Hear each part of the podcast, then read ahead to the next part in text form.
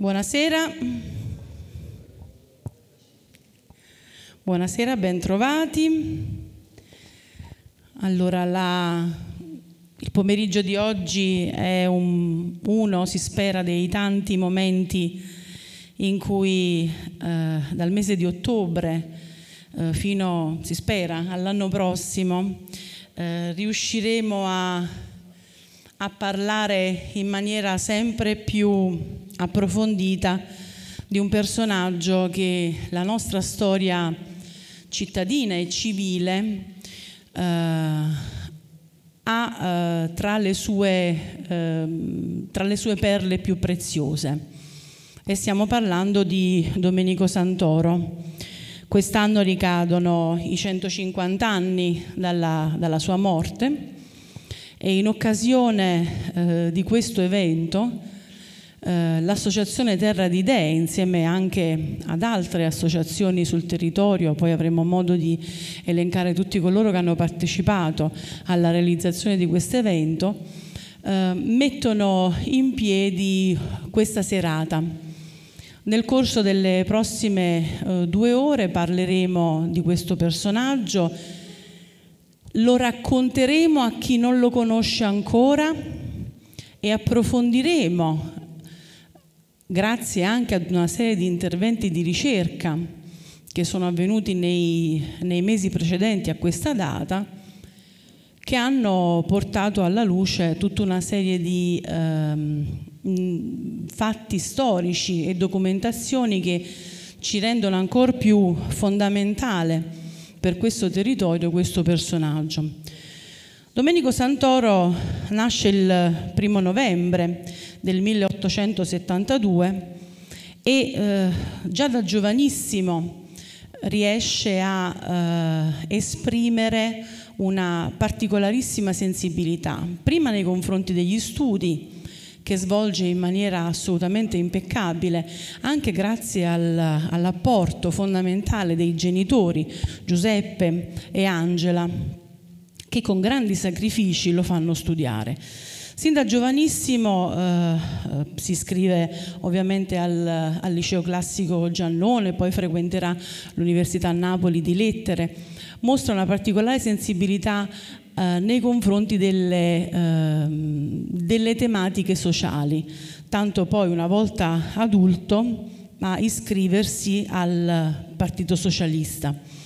E eh, la straordinaria vita di questo personaggio lo metterà in eh, condizioni di, eh, di apertura nei confronti di una realtà storica che non è esclusivamente quella campana, anzi Domenico si muove su tutto il territorio nazionale fino ad arrivare a Milano, collaborando con varie testate giornalistiche, Uh, da quelle più piccole a quelle più grandi. Arriverà uh, addirittura a lavorare per, per l'Avanti.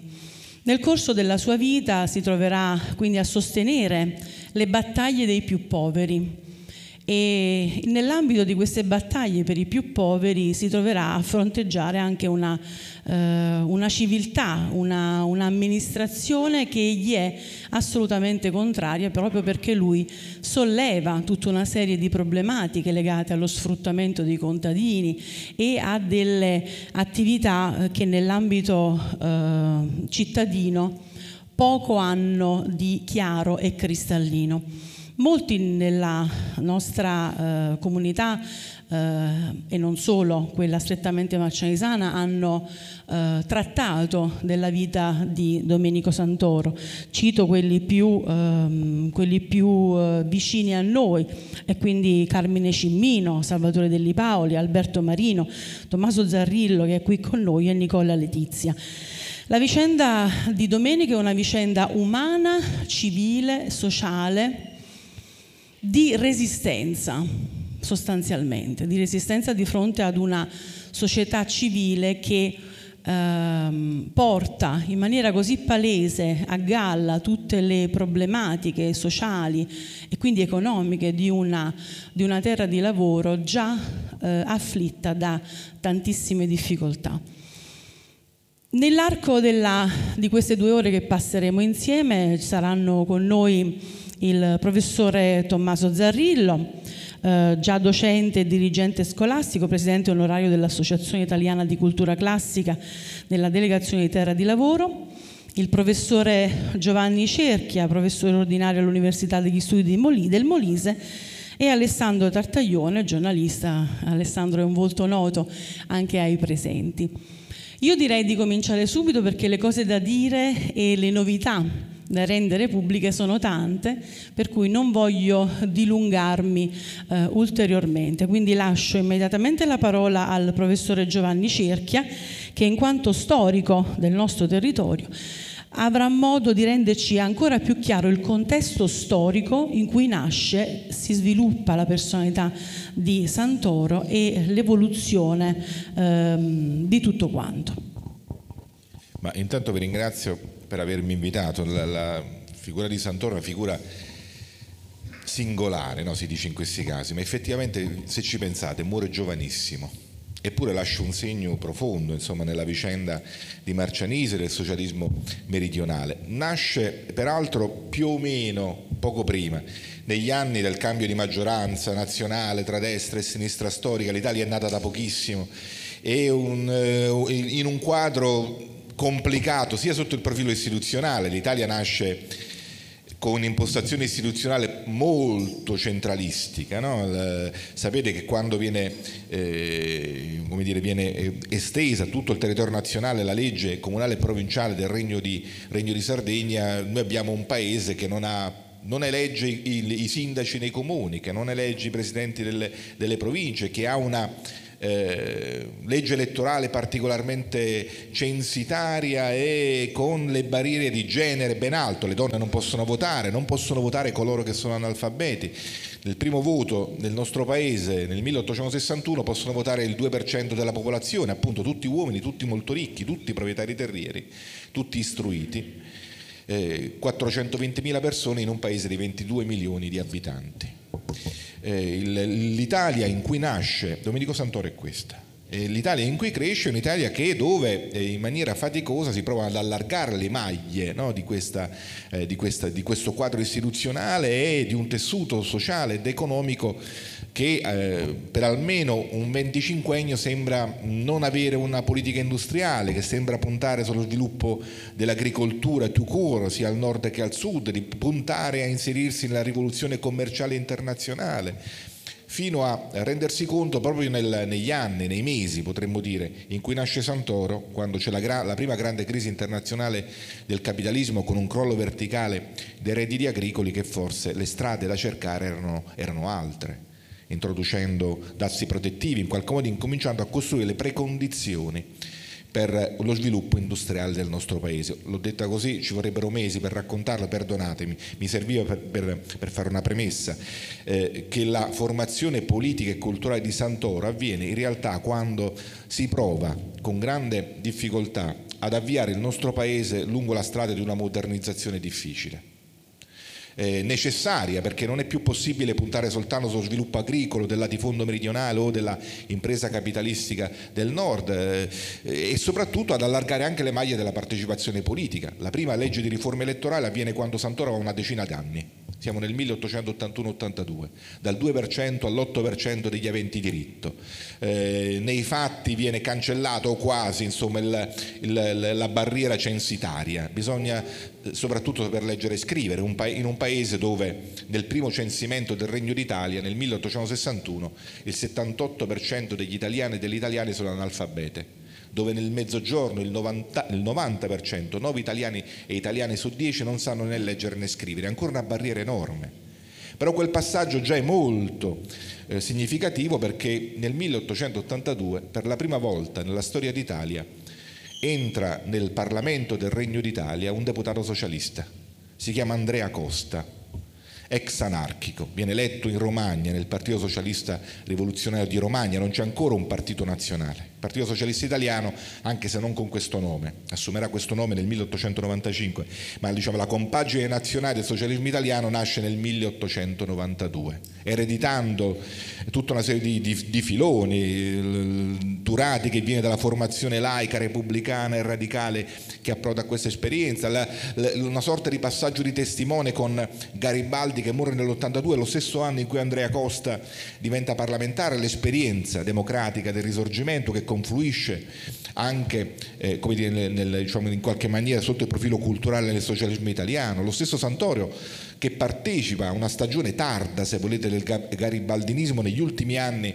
dell'Ottocento, eh, al fianco di Ricciotti Garibaldi, combattendo in Grecia contro il decadente impero ottomano per l'indipendenza di, di, di quel paese. È un mondo, no, che si sta formando in un'Italia che si sta eh, velocemente modernizzando. milleottocentonovantasei. Gli storici dell'economia indicano la data come il take-off industriale del nostro paese. L'Italia incomincia a diventare un paese avanzato, moderno, in qualche modo con un tessuto, no? che eh, la inserisce nel quadro dei paesi più sviluppati. E anche il momento in cui si rivela il dualismo costitutivo della nostra storia, perché quella, quel salto rivela le differenze tra nord e sud, rivela come, come la modernizzazione avvenga soprattutto nel triangolo tra Genova, Milano e Torino piuttosto, piuttosto che nel mezzogiorno, dove anche le, i comportamenti, le dinamiche politico-istituzionali sono molto differenti. Eppure proprio in questi anni, veniamo eh, più al dunque, che un'esperienza che fu estremamente formativa per i socialisti italiani, per quelli meridionali, per lo stesso Santoro, eh, In, questa, eh, in, questa, in questo crescere della modernità, in questo affermarsi della modernità, l'industria, le grandi organizzazioni, le leghe contadine, no? Pensate a quello che accade in Sicilia alla metà degli anni novanta, anche con i disordini provocati, provocati dai, fasci, dai fasci contadini, eh, lo scontro con le forze dell'ordine, insomma, dove l'Italia sta iniziando a diventare anche una società di massa. In, quella, in, questa, in questa fase, nel passaggio di secolo, avviene una sorta di frizione tra eh, eh, mondi contrapposti, eh, tra zolle tettoniche, potrebbe dire una sorta di sfregamento che porta a un terremoto che gli storici chiamano crisi di fine secolo. Riguarda una crisi di fine secolo investe un po' tutti i paesi più avanzati in maniera differente, con ragioni diverse. Pensate a quello che accade in Russia nel millenovecentocinque o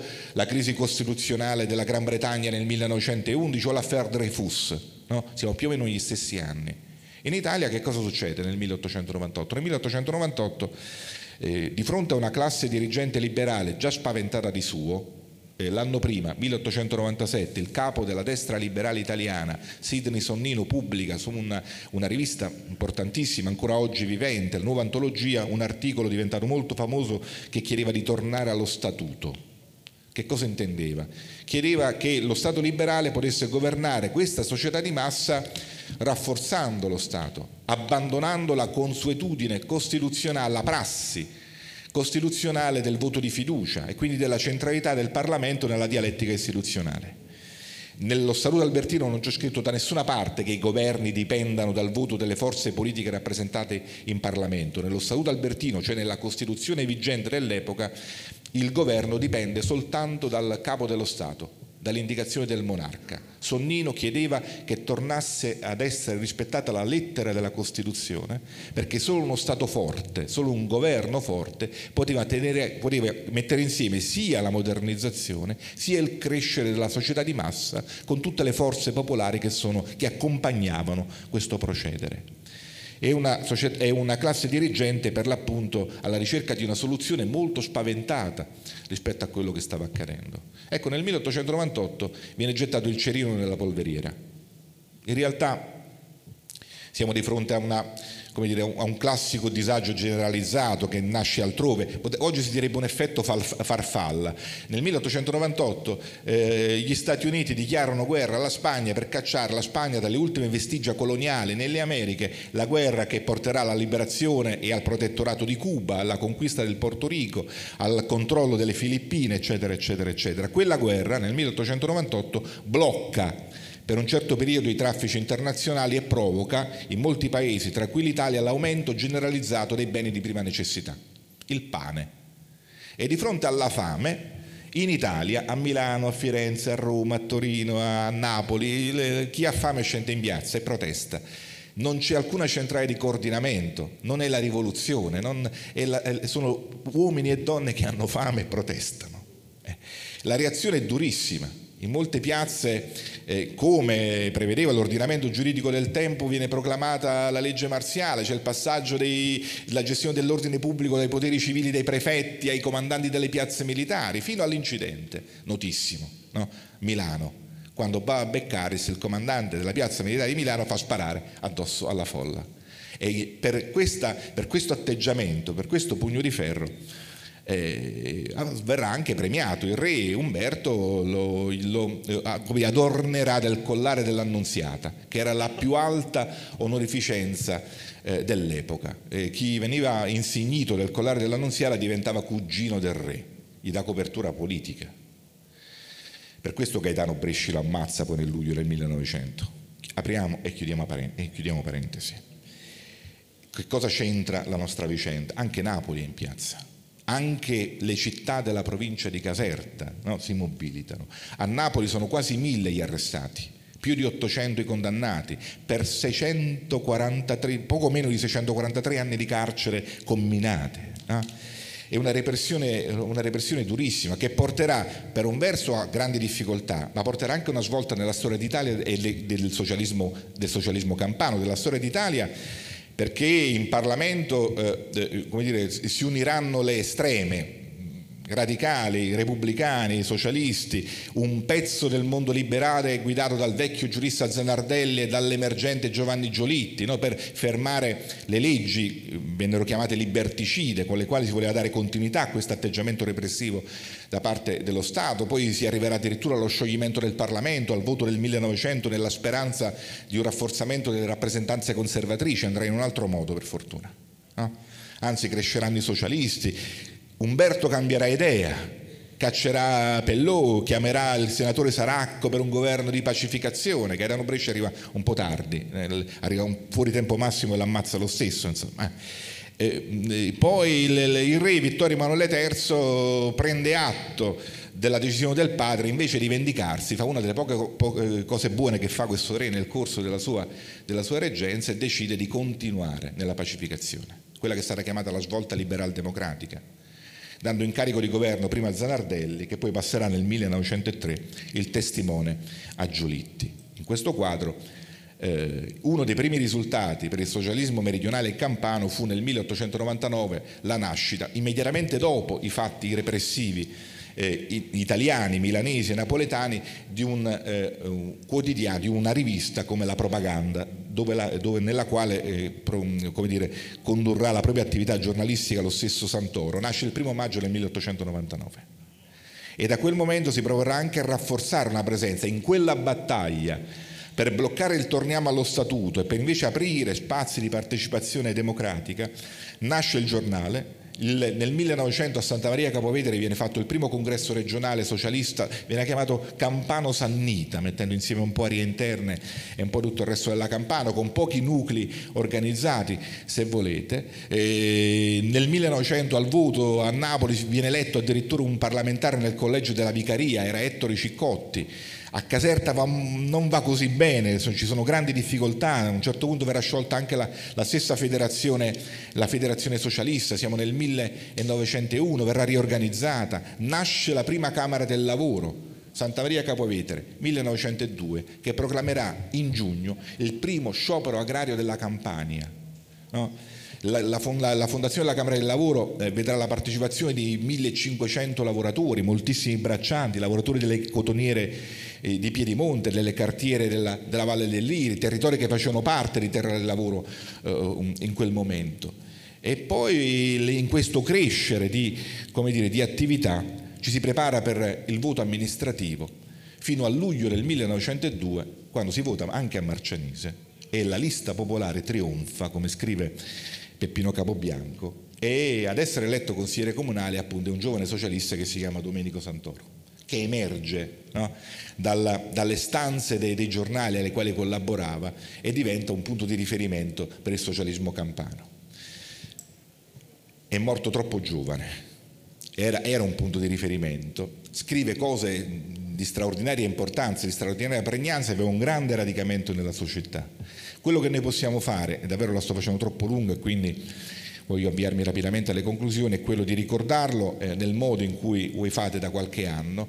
Io spero che ci possa essere anche la possibilità che qualche ricerca ulteriore, che approfondisca alcune, alcune vicende che sono poco chiare anche rispetto al, al, diciamo, alle controversie che l'hanno coinvolto, l'hanno portato al suo arresto, insomma eh, è una figura emblematica che non, es- non si esaurisce soltanto nella sua esperienza biografica, ma che ci racconta delle difficoltà, degli sforzi, dei sacrifici anche di tutta una generazione che si batté al principio, agli albori di quel Novecento.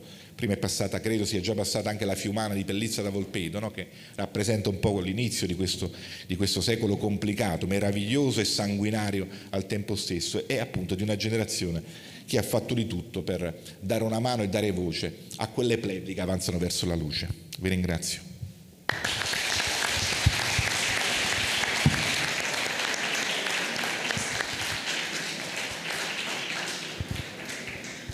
Allora, io innanzitutto voglio rassicurare tutti i presenti che quando termineranno eh, gli interventi dei nostri eh, ospiti ci sarà la possibilità ovviamente di effettuare delle domande, se ci saranno delle curiosità in più legate al nostro personaggio, quindi vi rassereno da subito che sarà possibile verso la, la fine del nostro incontro poter procedere con una sorta di, eh, di discussione in merito.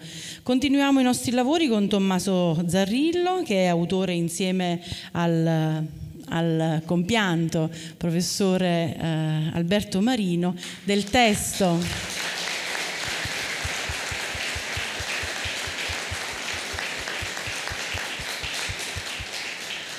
del testo Domenico Santoro. Ci parlerà della sua esperienza in merito alla redazione di questo testo, del lavoro di ricerca E, e tutto quanto uh, in merito appunto a questa straordinaria figura del nostro territorio. Professore, a lei. Oggi ricordiamo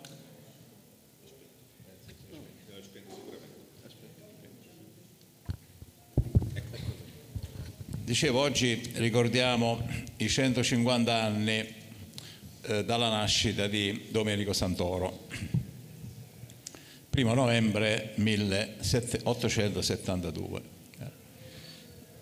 Noi abbiamo ricordato Santoro quando celebrammo i cento anni dalla morte nel duemilatré, che lui morì poi il due novembre del millenovecentotre. In quella occasione riflettemmo un poco su questa perdita di memoria di Domenico Santoro.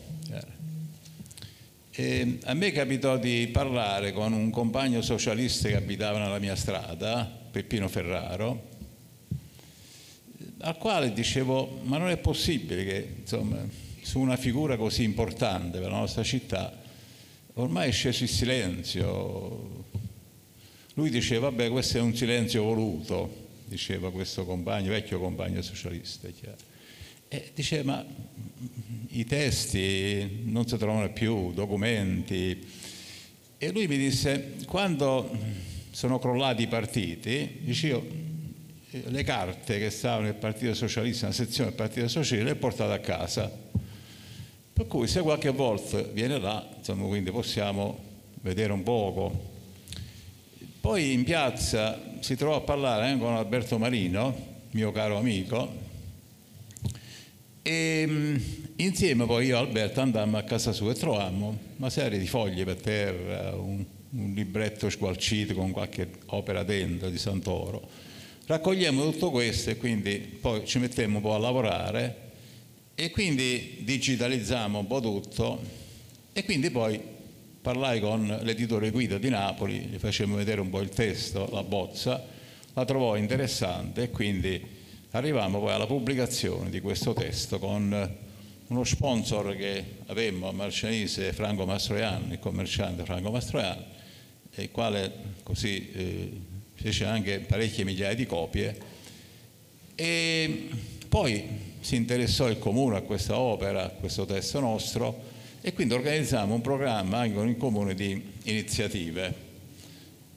Diffondemmo la cosa nelle scuole, facemmo molte attività intorno a questo testo e quindi riuscimmo a recuperare un po' una memoria che, che si, era, si, era, si era persa, è chiaro.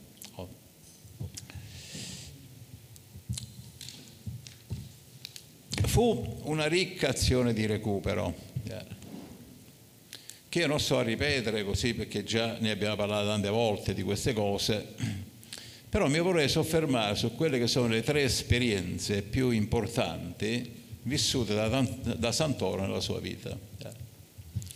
La prima è questo continuo dialogo che lui aveva con l'intellettualità napoletana, che si riuniva in un negozio di un barbiere, si chiamava Rosario Carbone, lo chiamavano il barbiere della democrazia napoletana, e qui lui si incontrava con personalità di livello.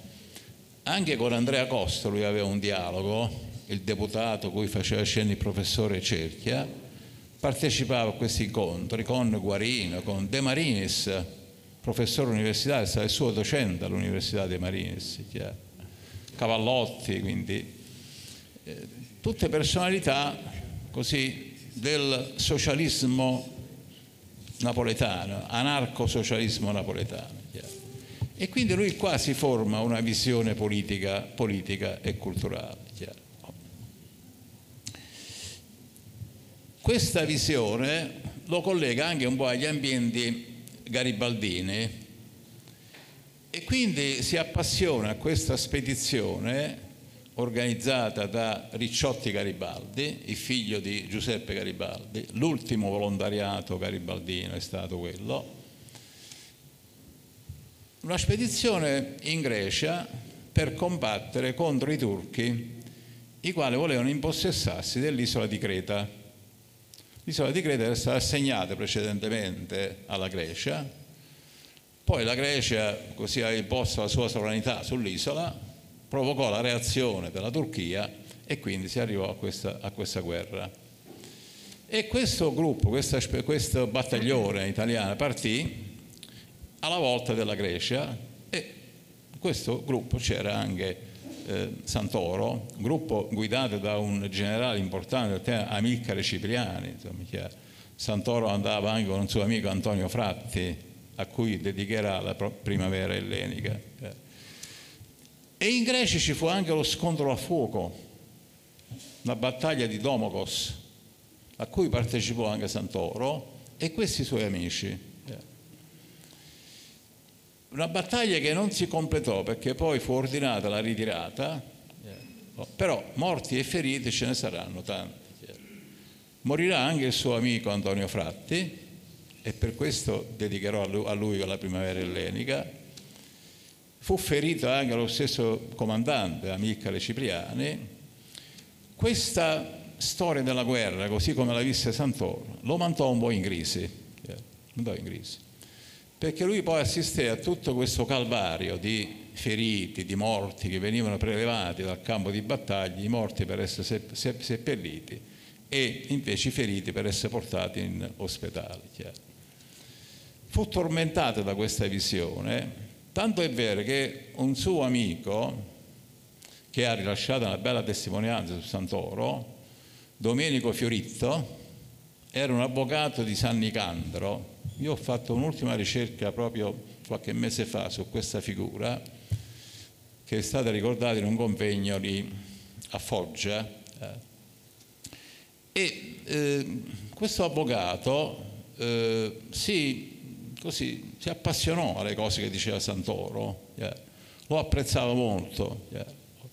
E rimase pure lui così male quando lo vide così malinconico e infatti nella sua testimonianza egli dice a proposito di, di Santoro, dice lo scontro desiderato venne, sarebbe la battaglia di Domokos, in Tessaglia si trova Domokos, e passò fra l'eccitamento selvaggio, i canti, gli evviva dei colpiti, tutto come aveva sognato Santoro. ma con l'ebbrezza venne anche la morte. La rilenta ritirata, la fredda sfilata delle barelle, le ferite, il sangue dei compagni lo risvegliarono dal sonno. Egli aprì gli occhi come un sonnambulo e si sentì male. Nulla, nulla più gli piacque che gli ricordasse la Grecia. Dal fondo del letto dell'albergo, ove ci ricoverammo al ritorno, muto, nauseato, respingeva cibi e conforti. Spenta l'illusione, il gusto, la vita, l'olfatto protestavano per i compagni uccisi. E ripartì tetro e malinconico, come chi ha sentito spezzarsi il cuore, disse di sentir rimorso per gli amici morti. Fu un'esperienza poi drammatica che comporterà una completa, radicale trasformazione nella visione politica e culturale di Santoro stesso. Infatti egli abbandonerà le idee anarco-socialiste a cui si era affezionato e abbracciò poi quelle, diciamo, di un socialismo più scientifico, perché circolavano già qualche testo marxiano, di Marx in quel tempo. D'altra parte egli conosceva Arturo Labriola, che poi ha scritto anche una testimonianza su Santoro, il figlio di Antonio Labriola, e quindi già queste opere circolavano, e quindi lui incominciò a concepire anche un po' la lotta di classe, la, la dialettica delle classi.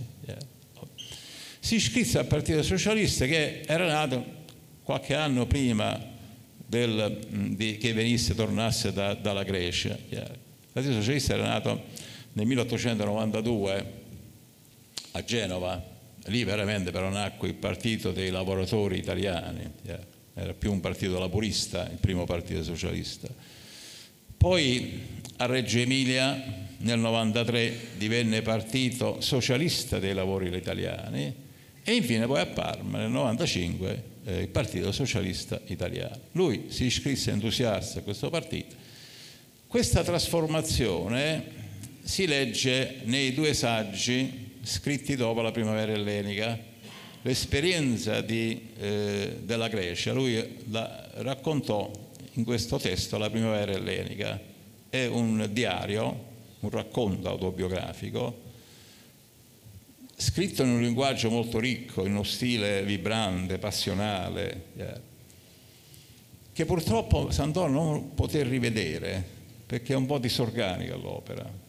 Altrimenti sarebbe uscito fuori veramente un bel romanzo autobiografico e storico anche, alla maniera di un Cesare Abba, di, eh, di Pio Ferrari, di Ippolito Nievo.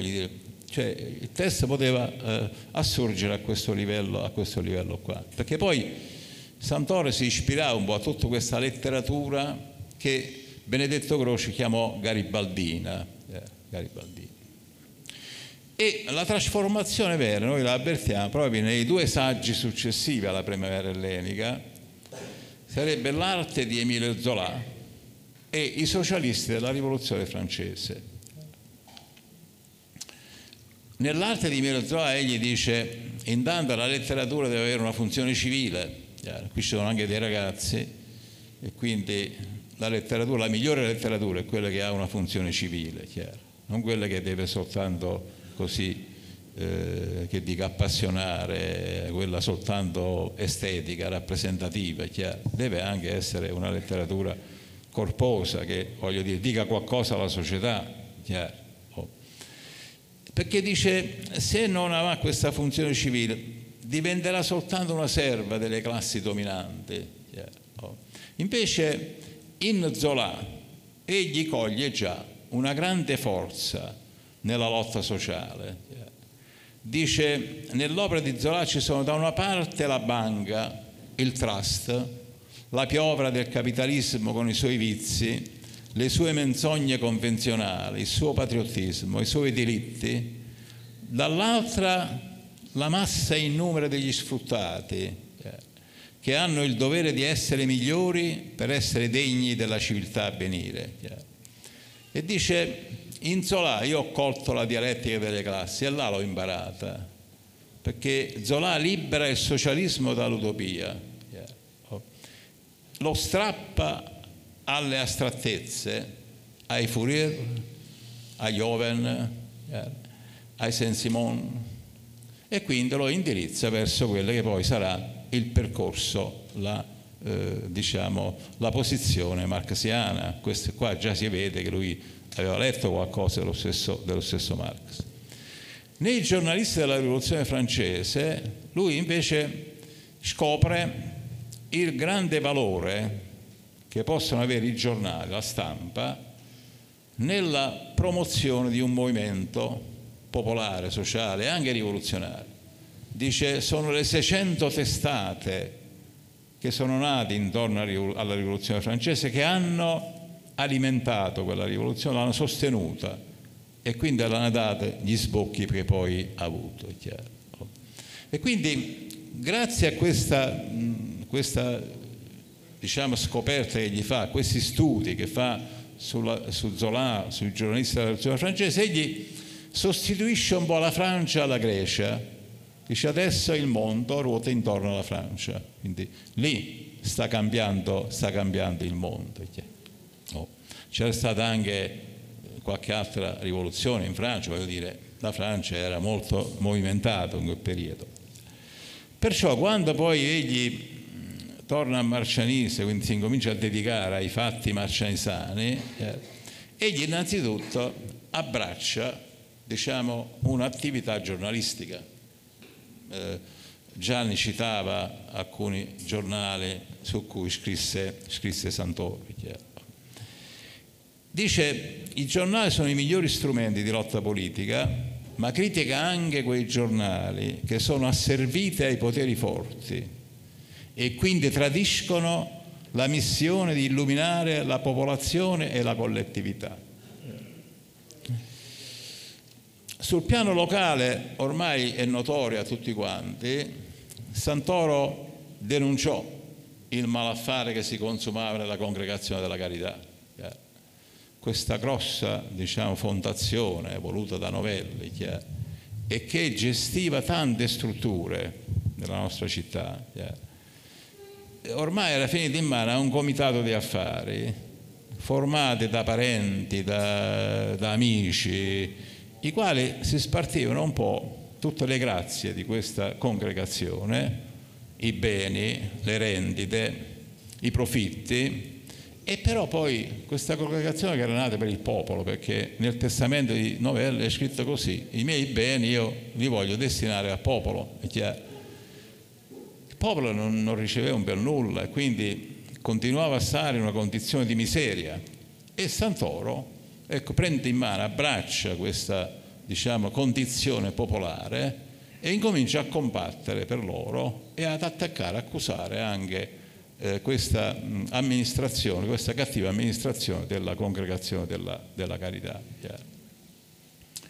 Viene denunciato la prima volta per un articolo sulla Martinella, un altro giornale eh, del tempo, per eh, vilipendio alla istituzione costituzionale. In questo caso viene difeso dai suoi professori. Parisi, docente suo al classico di, di, di, di Caserta, a Giannone, chiaro, ne parla proprio molto bene. Dice: un studente modello, uno dei migliori studenti che ho. Calmo, pacato, moderato, chiaro, le sue posizioni le difende però in una maniera molto civile, chiaro, e corretta. Il suo professore universitario De Marinis interviene anche questo processo che sta svolgendo e dice: io lo ritengo uno dei migliori miei allievi, tanto è vero che è un riferimento anche per gli altri studenti universitari. Io solitamente non riesco a conoscere tutti qua, ma questo lo riesco a individuare per le sue qualità intellettuali, culturali, e quindi grazie a queste testimonianze egli viene scagionato da questa accusa in un primo momento. Poi Santoro continuerà e incomincerà a toccare quelle che erano le piaghe della Congregazione della Carità: gli appalti per ospedale, fornitura del latte, la fornitura dell'acqua di Serino, eh, il dazio, gare per quanto riguarda il dazio. Comunque lui ci sono una ventina, ventuno capi di accusa che egli rivolge all'amministrazione del Tempio, sia all'amministrazione comunale sia anche a quella della Congregazione di Carità. A questo punto, ecco, viene querelato dall'amministrazione Foglia del Tempo, Giuseppe Foglia. In un primo momento il processo va a rilento, tanto è vero che subisce anche un rinvio. Poi questi si affidano al più grande avvocato del tempo, all'avvocato Porzio. Con i precedenti avvocati non riuscivano a, a fare andare avanti il processo. Porzio invece, con una sua arringa famosa che è conservata eh, negli archivi eh, della, nos del, della nostra, quando li potremmo vedere, perché è ancora chiusa, conservate questa arringa, io ho letto qualcosa di questa arringa e voglio dire, alla fine Santoro viene condannato, chiaro. Lui era legato anche all'Avanti, quindi lì all'Avanti, d'altra parte qui c'è Leonida Bissolati che gli rilascia anche una testimonianza, chiaro, su Santoro dopo la morte, legato all'Avanti, e quindi dopo la sentenza si stava recando a Roma per andare al giornale e fu arrestato proprio in questo viaggio che stava facendo a Roma. Uscirà debilitato dal carcere e morirà poco dopo. Eh, questa cosa qua, poi, che ci sono ragazzi che mi faranno delle domande, la tratteremo poi come risposta alle, alle domande. Chiaro. Che cosa posso dire di Santoro? Che lui, in tutta questa sua esperienza, matura delle idee veramente originali e interessanti. Chiaro. Intanto crea una Lega dei Contadini che è tra le più numerose, forse la più numerosa della provincia di Caserta, perché un primo dato che noi avevamo raccolto è che ci fossero mille contadini. Invece io ho letto la ricerca di Carmine Cimmino, questo studioso di Capotrise, il quale parla di quattromila contadini. quattromila contadini facevano parte di questa Lega, quindi praticamente c'era una mobilitazione popolare. E quindi organizza queste leghe contadine e, vedete, lui acquisisce anche una certa intelligenza strategica sul piano politico. Quando si presenta al secondo congresso socialista eh, che si tenne nella nostra provincia, con una sua relazione, eh, lui analizza la situazione dei rapporti tra coloni e braccianti. Eh. C'era uno scontro tra coloni e braccianti. I coloni erano soggetti ai proprietari dell'I R, i braccianti ai coloni.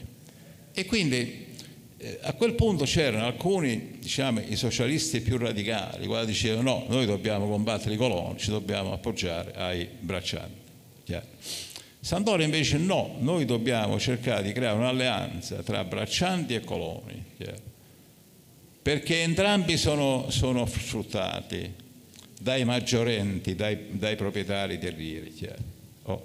E quindi dobbiamo spingere i coloni stessi, chiaro, contro gli stessi proprietari delle terre, perché gli siano riconosciuti i diritti che spettano a loro. E intanto dobbiamo anche eliminare la intermediazione criminale che c'è in tutta questa vicenda, perché stanno inseriti anche molti criminali i quali così gestivano questi rapporti di intermediazione per lucrare, per lucrare. E dice una cosa anche molto nuova, dice le leghe non devono essere soltanto il movimento, devono porsi anche il problema, è chiaro, di pagare essi stessi, di vendere essi stessi ai, agli industriali, ai grandi industriali, i prodotti agricoli, per sottrarli a questa intermediazione criminale. Chiaro. Vedete, io ci vedo grosse novità in questa posizione, quella che poi porterà anche alla cooperazione, voglio dire. Chiaro. La cooperazione nascerà un po' così, se vogliamo veramente dire la verità. Chiaro. Santoro io ritengo che sia stato la discriminante storico-politica di questa città. Cioè con Santoro, diversamente da come era successo per il passato, nasce il concetto di lotta politica e di movimento popolare per conquistare dei diritti. Questa idea santoriana poi sarà abbracciata dallo stesso eh, Merola, Saverio Merola, quindi lui sarà un poco il continuatore della battaglia santoriana, sempre contro la Congregazione della Carità, e poi attraverserà anche un poco tutto il Novecento, perché la ritroveremo poi nelle battaglie eh, per l'occupazione delle terre nel quarantasei, per le staglio a canapa. A Marcissi formò un grosso movimento per le staglio a canapa, yeah. e partecipare anche un'altra a un incontro, una famosa eh, così, manifestazione provinciale nel quarantasei, yeah, da cui ottenere anche dei risultati in prefettura. Yeah.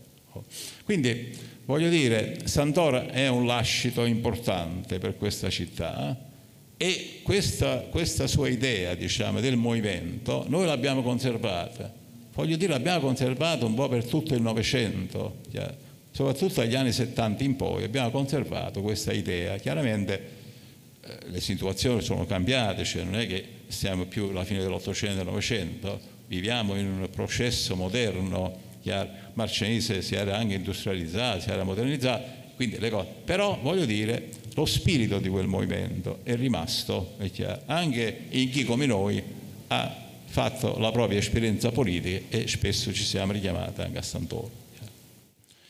Io mi vorrei fermare perché altrimenti poi non riusciamo a lasciare spazio alla domanda.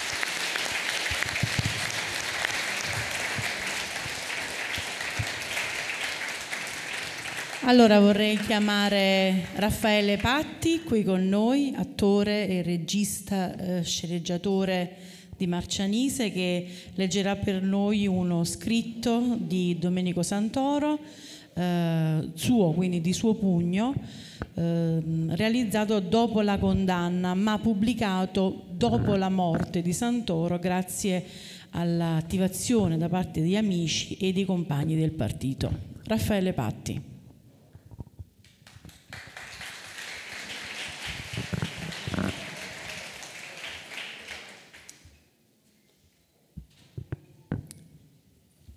Mentre l'ora precipitava verso la catastrofe attesa e il destino era per compiersi, andai via dall'aula giudiziaria con il cuore pieno di amarezza.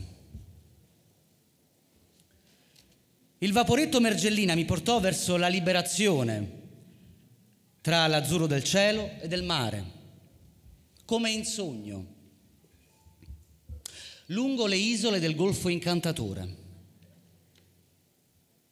E in quella festa perenne ed indicibile della natura, più fulgido mi apparve l'ideale. E dietro me lasciavo la turba dei farisei, dei becchi, dei cinedi, il faccione presidenziale, il sorriso cinico del pubblico ministero, gli avvocati disputanti su di un versetto di un codice che non mi riguarda, poiché la mia coscienza è serena nelle tempeste e il mio cuore non trepida, se non per i miseri.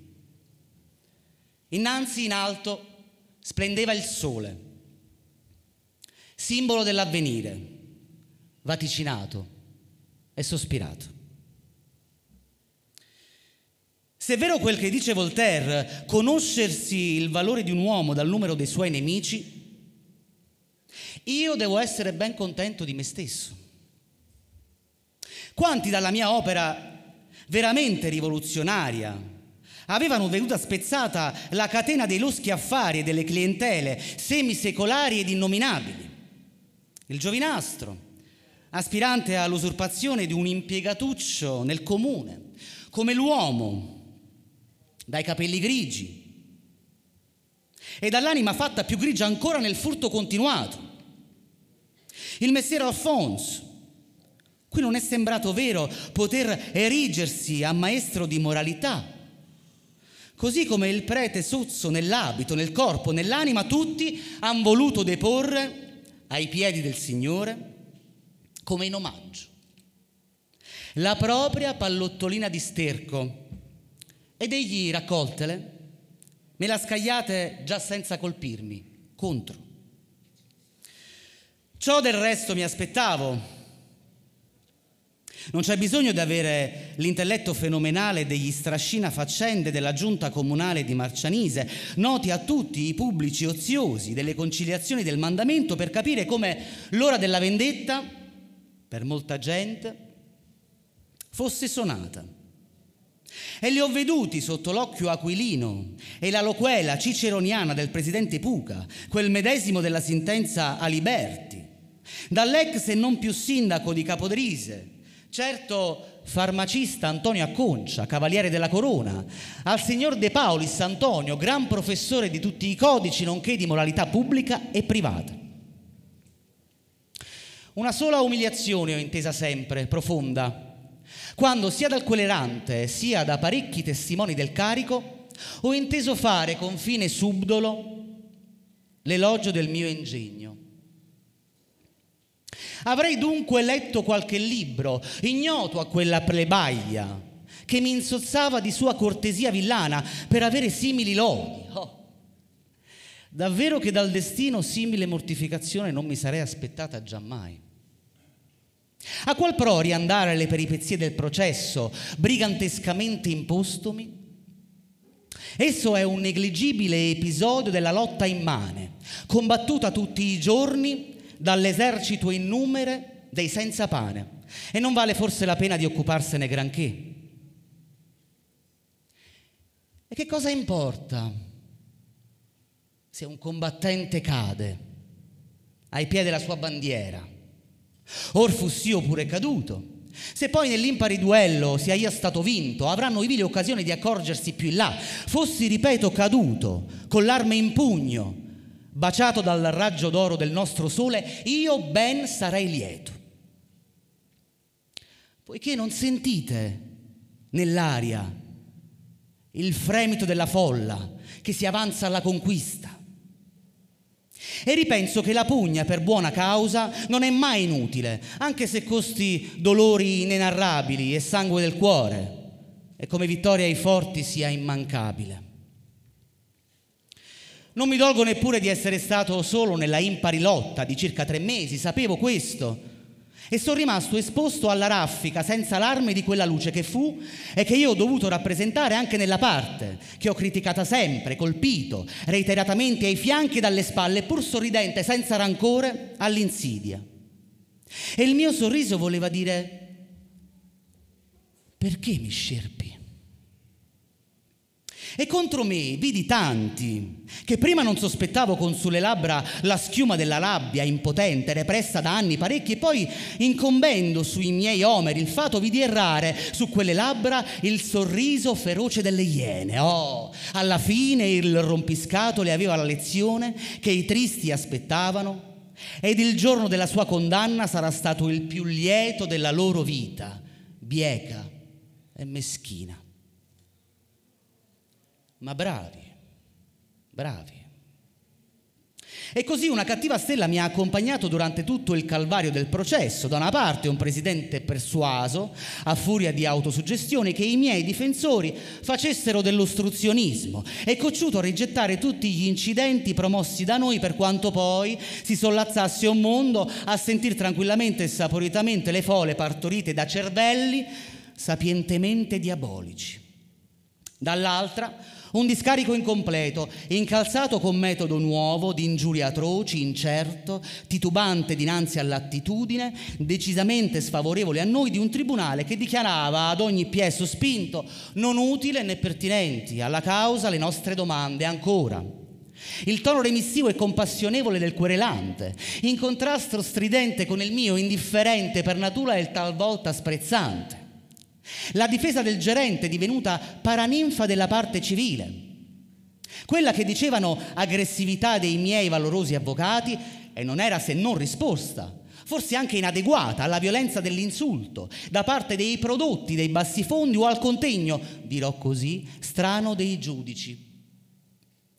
L'ambiente montato, il denaro, la protezione di persone altolocate, i testimoni falsi hanno fatto il resto.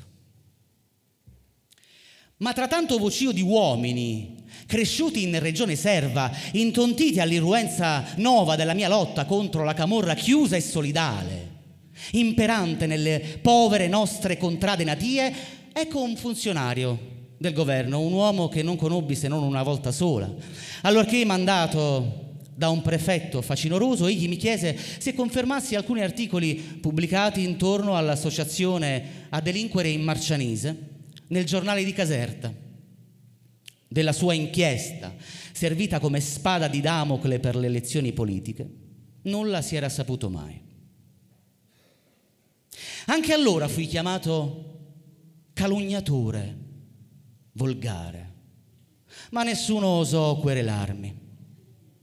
L'attuale prefetto di Caserta, che segue sì un indirizzo diverso dal predecessore, ma anche in realtà con tutti i predecessori suoi in terra di lavoro, si trova di accordo nel proteggere le camorre locali, divoratrici dei beni pubblici.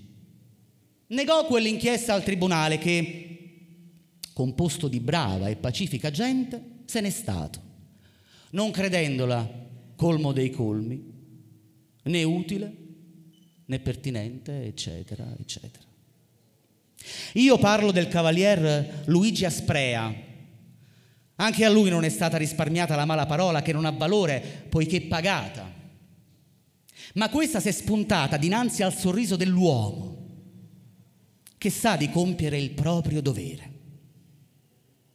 Or dunque, chi credono i pochi assassini di aver accoppato alla macchia me, si disingannino, poiché io per loro posso ben ripetere con orgoglio quel che scriveva Marà, accennando a nemici potenti.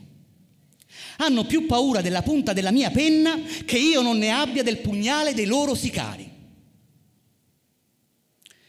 Mia unica ambizione è stata quella di essere un buon picconiere, e dinanzi ai miei colpi si è veduta nell'edifizio covo di Bricanti aprirsi la falla. Unica ricompensa al mio lavoro volontario e doveroso, i calcinacci e le pietre, che nella ruina, come era ben naturale, mi son tirate sugli omeri. Non so finire senza il ricordo fuggevole di due testimoni che sono per me come la nota comica nel dramma: il brigadiere dei carabinieri Roscioli e il delegato a riposo Leone, attaccati dalla Luce Arcades Ambo. Sicché a questo siamo giunti nel nostro beatissimo Regno d'Italia, o lettori, che un milite qualsiasi della benemerita o un funzionario della polizia a taglia, in cui così spesso e tanto volentieri è reclutato il rifiuto sociale, sono chiamati giudici non solo delle azioni, no, ma delle idee e del carattere e fin delle intenzioni dei liberi cittadini. All'età che io facevo lo studente all'università, costoro balbettavano forse il libro delle sette trombe, o le gesta del Guerin Meschino, o le avventure di Robinson Crusoe. All'età che io, fremente, riassumevo i miei sogni di libertà e di gloria, correndo a piedi l'Acropoli come verso un letto nuziale, ed esponevo volentieri la vita sotto la fitta mitraglia musulmana che spezzò al mio fianco il canto primaverile a tutta una flora di compagni miei. Essi passavano la vita alla caserma, ponzando, forse o senza forse, alla greppia o ai fichi. E anche costoro, tra un cumulo di menzogne, hanno dovuto dare il loro giudizio su di me e non hanno arrossito, per Dio. Senza scendere ancor più giù fino agli estremi piuoli dell'umana degradazione, parlando degli altri, ho vergogna di nominarli. Ma voi, cittadini miei, che tutti mi conoscete fin dall'infanzia, che mi avete seguito in tutti i passi, e cui non è ignoto un palpito solo dell'anima mia ribelle, giudicatemi. Voi mi conoscete meglio dei giudici pagati per somministrare giustizia, e siete più sinceri, perché non inceppati nel giudizio dalle pastoie di una procedura artificiosa e menzognera. Voi sapete tutta la mia vita, intessuta di lavoro, sacrifici e di entusiasmo. E sapete anche di quale portata siano i miei errori, commessi senza intenzione di colpa. Or vedete, io sono un diffamatore, interessato e vendicativo. I miei nemici sono galantuomini, a tutta prova, dalla coscienza bianca e dalle mani nette. È enorme, ma che monta. Il figliuolo dell'uomo fu dichiarato dai giudici del tempo malfattore. Socrate, corruttore della gioventù. Mazzini, un brigante cencioso. Garibaldi, un filibustiere. La mia condanna è invece un povero fatto di cronaca che tra giorni piomberà nell'oblio. Ed io, ultimo, ma fido milite dell'ideale di redenzione, diventerò forse un numero qualunque. La banda di ladri può essere contenta.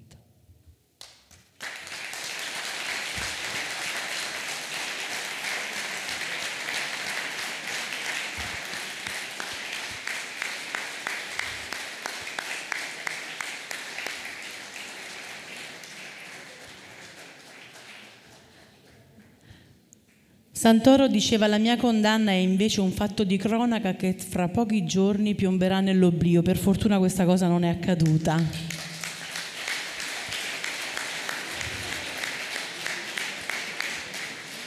E non è accaduta anche grazie alla, alla forza civile che tanti di, di noi, tanti di voi hanno messo nel corso della loro vita, nella continua e incessante ricerca di, eh, della verità.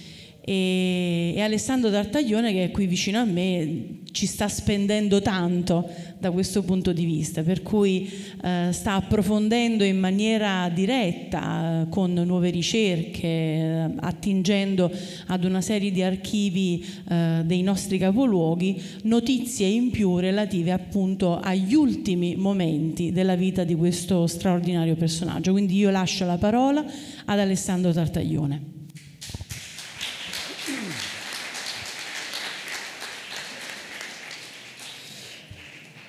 È inutile nascondere una certa emozione perché eh, chi come me, Tommaso prima lo diceva, chi come me ha, in questa città ha cominciato a fare politica eh, da ragazzo, sin da ragazzo, noi siamo cresciuti, la mia generazione e anche le altre generazioni sono cresciute nel, nel mito di Santoro e eh, da quello che avete sentito, appena sentito, dalle parole dall'interpretazione di Raffaele Patti di uno, di uno scritto eh, importante secondo me, perché sostanzialmente dice tutto del, diciamo, della, di quello che pensava Santoro, no?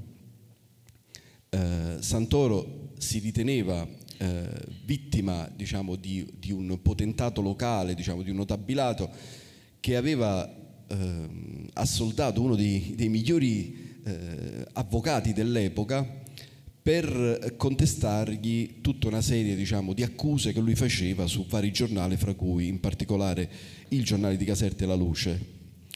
Ehm, e, e lui eh, poi dopo la storia ci dirà, diventa un mito Santoro perché muore eh, sostanzialmente eh, in carcere, anche se era uscito Da, da, da, da pochi giorni, insomma, dal carcere, e muore all'età di trentuno anni, insomma, così come, come i grandi della storia, così come Che Guevara e con, come, così come gli altri, diciamo, come dire, interpreti del, mh, della lotta a favore degli ultimi, muore giovane, muore combattendo con la penna, come dice, come dice nel, nello scritto che ha appena letto Raffaele Patti, e muore, diciamo, nel pieno del vigore della, della sua gioventù, a trentuno anni. E, e questo fa di lui un mito eh, ed un personaggio di grandissimo spessore letterario, come diceva Tommaso, ehm, umano e politico, anche sindacale, perché poi in quel periodo, vero Gianni, le, le cose si confondevano, cioè chi si organizzava per, per mettere insieme tutta una serie, diciamo, di, di, eh, di rappresentanze, in questo caso specifico di contadini, faceva eh, sì politica, ma anche, diciamo, faceva anche il sindacalista. E Santoro è un personaggio che non è solo di Marcianise, è un personaggio che nasce a Marcianise, lotta a Marcianise, ma è un personaggio, diciamo, di calibro nazionale. E io partirei da, questo, da questa slide che, che è dietro di me. Ehm, C'è una piccola, diciamo, un piccolo problema che dobbiamo risolvere sulla, sulla data di nascita, ma è piccolissimo, se è nato il primo o il due di novembre. C'è un estratto di nascita dell'archivio di Marcianise, del comune di Marcianise, che porta come nascita il primo novembre. Però tutti gli altri documenti, compreso questo qua del distretto militare che ho trovato all'archivio storico di Caserta, porta come nascita due di novembre, il che sarebbe... Eh, come dire, bizzarro, cioè perché lui è nato il due novembre e è morto il due novembre, nasce il due novembre del milleottocentosettantadue e muore il due novembre del, del millenovecentotre, nel giorno de, de, della commemorazione dei defunti. Quindi voglio dire, tutta una serie di, di coincidenze che saltano comunque agli occhi a chi si mette a, a, a leggere documenti e carte storiche. Eh, da qui si evince che lui fa il militare E, e, e si congeda eh, come si faceva all'epoca, il militare, che durava due anni. Eh, lui praticamente mh, entra e fa eh, il primo ingresso, il distretto militare lo registra eh, a venti anni e poi a ventidue anni si congeda. Eh, quindi quando lui parte per, per la Grecia, in realtà è un militare formato, formato proprio dalla, dalla, dal Regio Esercito, e lui aveva fatto il militare nella fanteria.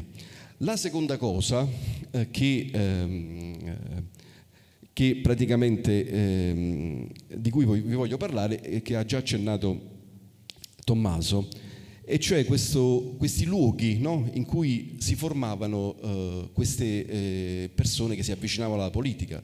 Domenico Santoro si era formato ovviamente, insomma, eh, frequentando tutta una serie di intellettuali politici dell'epoca, eh, intellettuali, politici, anarchici, eh, rivoluzionari, e spesso si vedevano in luoghi, eh, in luoghi privati. In questo caso eh, un, un barbiere che stava a Napoli e che si chiamava eh, Don Rosario Carbone. A questo Don Rosario... Uh, lui, questo Don Rosario aveva un, un salone che si chiamava uh, il Salone della Democrazia, quindi già vi fa immaginare come, diciamo, la postura di questo, di, questo, di questo artigiano che ospitava nella sua, uh, nella su, nel suo negozio, insomma, tutta una serie di, di persone, fra cui Pasquale Guarino, che era un musicista, intellettuale e politico dell'epoca, anche lui mu- morto prematuramente, che scrive proprio talmente che eh, per lui è importante questo luogo, diciamo, in cui ci si, ci si ritrova e ci si, ehm, ci si confronta eh, leggendo il giornale e, e, e commentando i fatti di politica eh, locale e nazionale, che gli dedica un opuscolo che io ho trovato nella biblioteca di Benedetto Croce. Tant'è vero, se vedete, eh, questo libretto Don Rosario è dedicato proprio da Pasquale Guarino, che era un, un crotonese, un calabrese eh, emigrato a Napoli, che lavorava a Napoli. Napoli era il, il, diciamo, il centro culturale dell'epoca, del Mezzogiorno. Eh, gli dedico questo libretto dove sono raccontate tutta una serie di storie che io ho letto, molto, molto carine, dedicate a Don Rosario. La Luce. La Luce è, è, il, è il giornale, è l'organo del Partito Socialista Eh, eh, di Terra di Lavoro dell'epoca, su cui eh, Santoro ha scritto tutta una serie, diciamo, di, di, di articoli, tra cui quelle accuse, alcune delle quali poi sono state prese come, eh, mh, come riferimento per impugnare eh, giudizialmente la, eh, la querela nei confronti di, eh, di, di Santoro. Se, se poi vedete nel, nella slide successiva ci stanno dei, degli articoli eh, pubblicati sia sul giornale di Caserta che sulla Luce. Il primo è interessante perché non nascondo una certa, non nascondo una certa emozione quando ho, mi sono trovato fra le mani questo giornale, perché quei, eh, quei tratti in blu che vedete sono i tratti che ha, fatto, ha messo Santoro, perché erano dei giornali che era, lui aveva raccolto a sua difesa, a difesa diciamo della, della sua eh, del, eh, diciamo della, a, a, per difendersi dentro al processo giudiziario. E lui a un certo punto, eh, leggo testualmente, ehm, scrive: i miei avversari hanno detto di starmi, starmi accorto per le querele, diano, diano. Cioè mh, Santoro non è che ha un atteggiamento diciamo di, di paura nei confronti di chi eh, minacciava querela, lui li invitava a querelarli, perché probabilmente quando um, li invitava lui era sicuro di quello che stava dicendo, era sicuro di provare le accuse che poi fu, in seguito furono provate da tutta una serie di commissari che si eh, cominciarono, eh, cioè le denunce di Santoro dopo la morte di Santoro cominciarono ad avere un effetto, perché si cominciò ad indagare su tutta una serie di, di appalti che venivano dati eh, sia sul comune di Marcianise che con la congregazione di, eh, di, eh, di Carità. L'altra, l'altra cosa interessante E, eh, sempre quella, la slide precedente eh, dove lui eh, praticamente dice le cose che sto, eh, che sto raccontando io, e cioè nel P S lui scrive: faccio, eh, cioè, faccio nota che, eh, che non più tardi di lunedì prossimo io querelerò il sindaco, il sindaco Foglia perché mi ha diffamato. Quindi c'era una querela da parte del sindaco Foglia e c'erano le controquerele continue da parte di, di Santoro. Quindi questo nella ricostruzione del, diciamo, della vicenda giudiziaria di Santoro è eh, importante tenerne conto.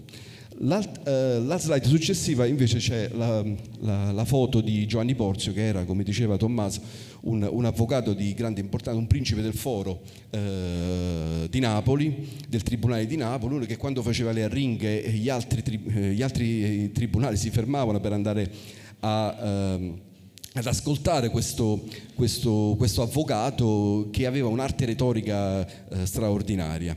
Eh, poi eh, questo personaggio fu un personaggio importante anche dopo, perché diventò più volte parlamentare, eh, anche costituente se non sbaglio, e, eh, e divenne anche senatore a vita. L'altra slide invece ehm, eh, riporta ecco, una di, delle cose di cui, diciamo, inedite, eh, delle quali parleremo stasera, e cioè quando Santoro fu incarcerato, fu, eh, lui fu prima tradotto, lui stava a Roma, lavorava per l'Avanti, per la redazione dell'Avanti, era un redattore eh, a tempo pieno, eh, finalmente si era stabilizzato, poi leggeremo una cosa interessante, ehm, e ehm, che succede? Che eh, per tenere vivo eh, diciamo, l'idea eh, che Santoro stava in carcere, tutta una serie diciamo, di Di, eh, di federazioni socialiste nazionali cercarono di, di candidarlo al Parlamento. Da un lato si cercava di mantenere vivo il ricordo di Santoro, di non, eh, diciamo, non farlo mh, eh, dimenticare, no? Dal, dai, eh, dagli italiani, e dall'altro eh, c'era la possibilità, una volta eletto, se fosse stato eletto, eh, di eh, dargli l'immunità parlamentare sostanzialmente, che era eh, comunque mh, eh, una prerogativa dei, dei parlamentari dell'epoca. Che succede? Succede che a Firenze, in uno dei collegi, muore un parlamentare e la federazione di, di, di Firenze decide di candidare Domenico Santoro per protesta, così proprio è la dicitura. Tutte queste informazioni le ho prese dalla, dall'Avanti, perché l'Avanti a un certo punto comincia a pubblicare tutta una serie di articoli riguardanti eh, Santoro per non farlo dimenticare. Dentro alla federazione di, di, di Firenze però i socialisti si dividono, una parte vuole candidare eh, Enrico Ferri eh, e, e un'altra parte vuole candidare Santoro. Ferri all'epoca era il direttore dell'Avanti. Alla fine i socialisti votano prima per Santoro, poi dopo ci ripensano e votano per Ferri. In ogni caso il candidato ufficiale del Partito Socialista sarà Ferri. Allora che succede? Siccome, siccome Santoro era stato prima repubblicano ed era, e godeva di un ottimo diciamo, rapporto con tutti i repubblicani dell'epoca, I repubblicani si fecero carico di, di candidarlo e lo candidarono. Lo candidarono e fra, i, fra i, le persone che lo candidarono, la cosa interessante, questo sempre per legarlo ad un contesto anche nazionale, ci fu un certo Vamba, eh, meglio conosciuto come Bertelli, il quale praticamente era uno scrittore giornalista che scriveva eh, romanzi per ragazzi, fra cui eh, era direttore del, del, del giornale eh, di, di, di Giamburrasca, insomma, che è uno dei, dei, um, de, delle letture per ragazzi più eh, lette eh, in Italia subito dopo Pinocchio di Collodi. S- eh, Santoro viene candidato. Per la divisione fra socialisti e repubblicani arriva ultimo con ottantadue voti. Questo che vedete è il ritaglio del, della, del giornale La Nazione, che esce all'indomani delle, delle elezioni e porta eh, Santoro come quarto. Alla fine andranno in ballottaggio Rosati e Corsini. Rosati era un liberale di destra e Corsini un monarchico. Vince alla fine al ballottaggio Rosati.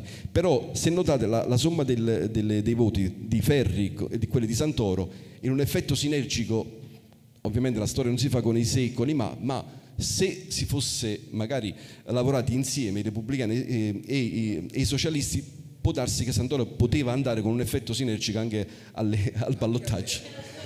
È la storia che si ripete uguale, io ho trovato tantissime similitudini nella divisione politica.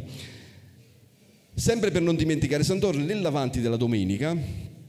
L'Avanti della Domenica era un giornale, ora un settimanale, che usciva sull'Avanti, no, usciva diciamo insieme all'Avanti, usciva di domenica, ed era un'idea dei socialisti per contrastare l'altro giornale importante, diciamo settimanale, che era il, la, la, domenica, eh, la Domenica del Corriere, che usciva su, con il Corriere della, della Sera. Quindi diciamo i socialisti cercavano di contrastare dal punto di vista mediatico l, un giornale, il giornale dei borghesi e dei liberali, che era il Corriere della, della Sera.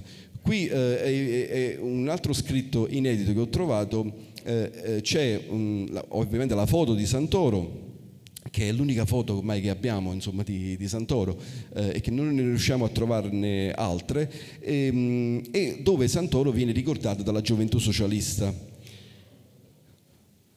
La, e, infatti tra, a conferma del fatto che non abbiamo troppe foto di, di Santoro, c'è questo, questo disegno fatto dal, dal, compa, dal compianto artista Antonio Sparaco, che fu realizzato eh, in occasione di una pubblicazione del, di, di Carmine Cimmino che parlava di, di Domenico Santoro. Come vedete è un disegno eh, e eh, Santoro è mh, eh, ritratto in arbitri garibaldini, garibaldini che vedremo anche Nella, nella, nella slide successiva, dove ci stanno eh, tutti i combattenti, le camicie rosse garibaldine, e al centro c'è il deputato eh, Antonio eh, Fratti, che poi morì in battaglia, nella battaglia proprio di Domokos. Allora c'è un'altra, un'altra cosa interessante nei, nei, diciamo, nei, nei documenti che stanno uscendo su, su Santoro, è che Santoro fu da subito Eh, attenzionato dalle, dalle questure sia di Caserta che di Napoli. Fu attenzionato perché innanzitutto era, garibal, eh, era mh, repubblicano e quindi, e quindi ovviamente sovversivo, perché in quel momento c'era una monarchia e quindi, essendo lui un repubblicano, veniva attenzionato. E qui c'è eh, già un primo mh, diciamo, profilo eh, che si legge eh, su Santoro e che vedremo nel cenno biografico del, della slide successiva, datata venti ottobre milleottocentonovantasei. Io voglio leggervi un poco eh, questa, scusatemi, leggo questa eh, condotta morale e civile, viene scritta. Questo è, un, è un, uno scritto che troviamo dentro a, agli archivi eh, riguardanti Santoro eh, della questura di Napoli. Allora, è figlio di un impiegato del municipio di Marcianise che fa sforzi superiori alle sue risorse per mantenerlo agli studi, essendo le condizioni economiche della famiglia ristrettissime. Quindi da qui si capisce subito insomma, il livello sociale ed economico, l'estrazione sociale di, di Santoro, che era, na, nasce in una famiglia modesta in cui i genitori fanno... fanno gli sforzi per mantenerlo agli studi. Il papà era un impiegato del municipio. È di carattere serio e poco espansivo, di buona educazione, di intelligenza svegliatissima e di vasta cultura. È molto studioso e lo, e lo dicono versato eh, alle belle lettere. Non ha ancora preso il diploma eh, in quella facoltà, ma lui non aveva ancora preso il diploma perché intanto era andato eh, a combattere in Grecia. Poi quando torna dalla Grecia si, si laurea brillantemente. Frequenta la compagnia di giovani studenti esaltati per le loro idee politiche, eh, eh, bene si comporta nei suoi doveri verso la famiglia, eh, non ebbe eh, e né poteva avere per l'età cariche eh, amministrative o politiche. E poi nella serata successiva eh, è, è carino leggere i connotati. Ah, statura, qua eh, Santoro ha eh, venticinque anni se non sbaglio. Allora, statura uno e settantacinque, corporatura snella, capelli neri, eh, fronte regolare, naso regolare, occhi castano scuri, bocca giusta, se mi ha colpito questa cosa, è una bocca giusta, eh, mento ovale, no, mento tondo, viso ovale, colorito naturale. Barba non ne aveva, aveva solo quei baffetti come avete visto, portamento elegante, espressione fisionomica vivace, abbigliamento abituale, veste civilmente. Questa mi è piaciuta molto, questa, questa cosa che lui vestiva civilmente. No? È, è, è, la questura, pur individuandolo come un sovversivo per le idee, lo riteneva un ragazzo straordinario sostanzialmente, quindi questa è una cosa molto molto bella. Allora, l'altra slide che vi, interessante, riguarda la morte di Santoro. Cioè, io mi sono sempre chiesto per quale motivo un, un, una persona, un ragazzo, entra a trentuno anni in un carcere e muore dopo quattro mesi. Eh, cioè, dopo soli quattro mesi. Lui entra, in, eh, che era, stava ottimamente in salute, e muore dopo soli quattro mesi. Quindi sarebbe interessante, questo è uno dei filoni, diciamo, di studio che noi dovremmo, come dire, ehm, approfondire. Perché muore Santoro? Qual è la motivazione per cui muore Santoro? Io mi sono confrontato con qualche medico, c'è tutta una letteratura che riguarda le persone costrette al carcere, soprattutto quelle che si ritengono incarcerate ingiustamente, e molto probabilmente Santoro era andato in depressione, aveva abbassato tutte le sue difese immunitarie e, e, e si era molto probabilmente ammalato. Molti si suicidano. Si, si suicidano nel, in, in carcere, quindi c'è tutta una letteratura che andrebbe approfondita, e volevo leggere con voi questi, questi articoli. Uno che esce sul Giornale d'Italia e dice: ci telefono da Napoli il due novembre, questo è il giorno dopo in cui è morto Santoro. Ieri mattina a Marcianise moriva Domenico Santoro, redattore dell'Avanti, recentemente condannato, è sbagliato qua tre mesi, era stato condannato a ventuno mesi, aveva fatto già tre mesi di reclusione in seguito a querela di diffamazione sporta dall'amministrazione comunale di Marcianise. Due mesi fa fu proclamato come segno di protesta candidato al secondo collegio politico di Firenze e da pochi giorni era uscito dal carcere. Dopo la liberazione cominciò a dare segni di alienazione mentale. Questo, diciamo, è un altro indizio che ci potrebbe aiutare nel comprendere perché Santoro eh, cessò di vivere. E nel titolo c'è scritto: il pubblicista Santoro impazzito è morto. Quindi è un altro, un altro diciamo, elemento importante da tenere presente insieme a tutta la ricostruzione della vicenda eh, giudiziaria. Più o meno la stessa cosa anche l'altro, l'altro articolo, quindi a conferma di questa, di questa cosa. E poi arriviamo, diciamo, al millenovecentoventuno con, con, um, con Saverio Merola. Saverio Merola eh, diventa sindaco di Marcianise nel millenovecentoventi, nella, alla fine del millenovecentoventi. E ehm, che fa come primo atto simbolico, proprio come primo atto simbolico, fa due cose. Uno, intitola la, eh, la, una delle strade principali di Marcianise, la via Tella, che congiungeva all'epoca eh, la piazza Umberto primo alla piazza Carità, eh, si chiamava via Tella. Il primo tratto molto probabilmente dove abitava eh, Santoro. Adesso questa è una notizia che io non ho ancora, però chiedo, chiedo a Tommaso, magari lo, lo sa. Molto probabilmente perché così si usava, le, eh, quando si intitolavano strade si intitolavano là dove, dove le, le, le persone abitavano. Per esempio Saverio Merola, e la via intestata a Saverio Merola l'abbiamo proprio dove lui a, abitava. E, però la cosa importante è che, è che Saverio Merola gli dedica una delle principali strade di Marcianise, proprio per, per dare il segno, no? per, per dire questa è una persona importante che noi dobbiamo ricordare sempre. E l'altra cosa che fa eh, Santo, eh, Saverio Merola, eh, toglie il, la, la, la salma di Santoro da una nicchia privata che era, diciamo, in, un, in un posto semisconosciuto del cimitero di Marcese e la, la porta dentro al, alla cappella municipale. Non solo, la mette in alto, più in alto di tutti.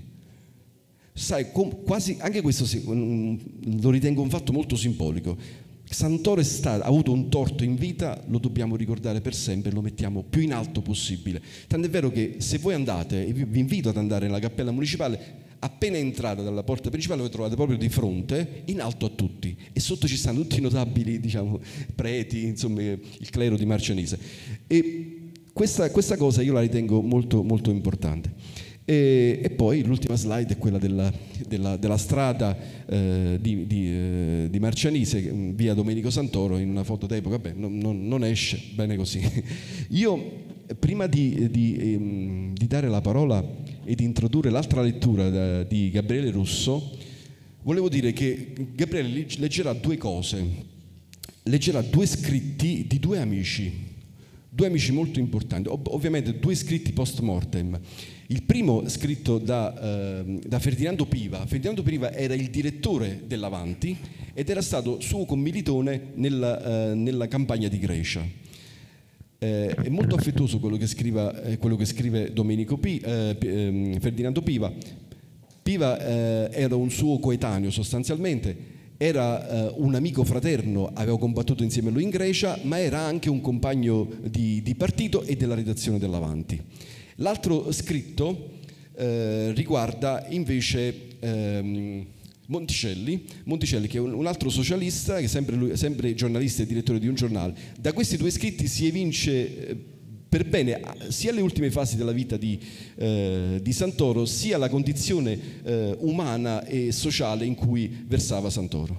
Prego, Gabriele.